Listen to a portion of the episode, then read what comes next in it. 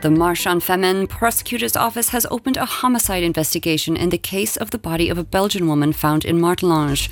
According to Belgian media, the elderly woman's body was discovered yesterday by a nurse who provides home care. The station master on duty during Greece's worst train tragedy has allegedly confessed his responsibility over the accident. According to AFP, a government spokesman has said that chronic public sector failures preceded Tuesday's crash. Russia and China accused Western countries at the G20 summit today of using blackmail and threats to impose their views. In a further sign of divisions within the group, US Secretary of State Antony Blinken has warned that he does not plan to meet his Russian counterpart at a meeting of foreign ministers.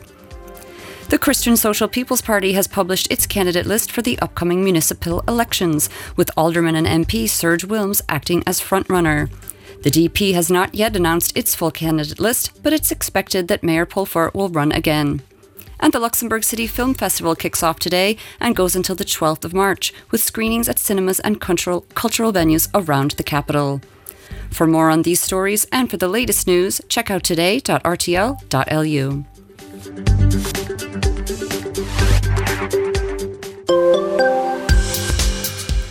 It's a lovely sunny day out there today. Temperature is currently about 6 degrees, but may get up as high as 10 over the course of the afternoon before dropping back to between 1 and 3 degrees in the evening.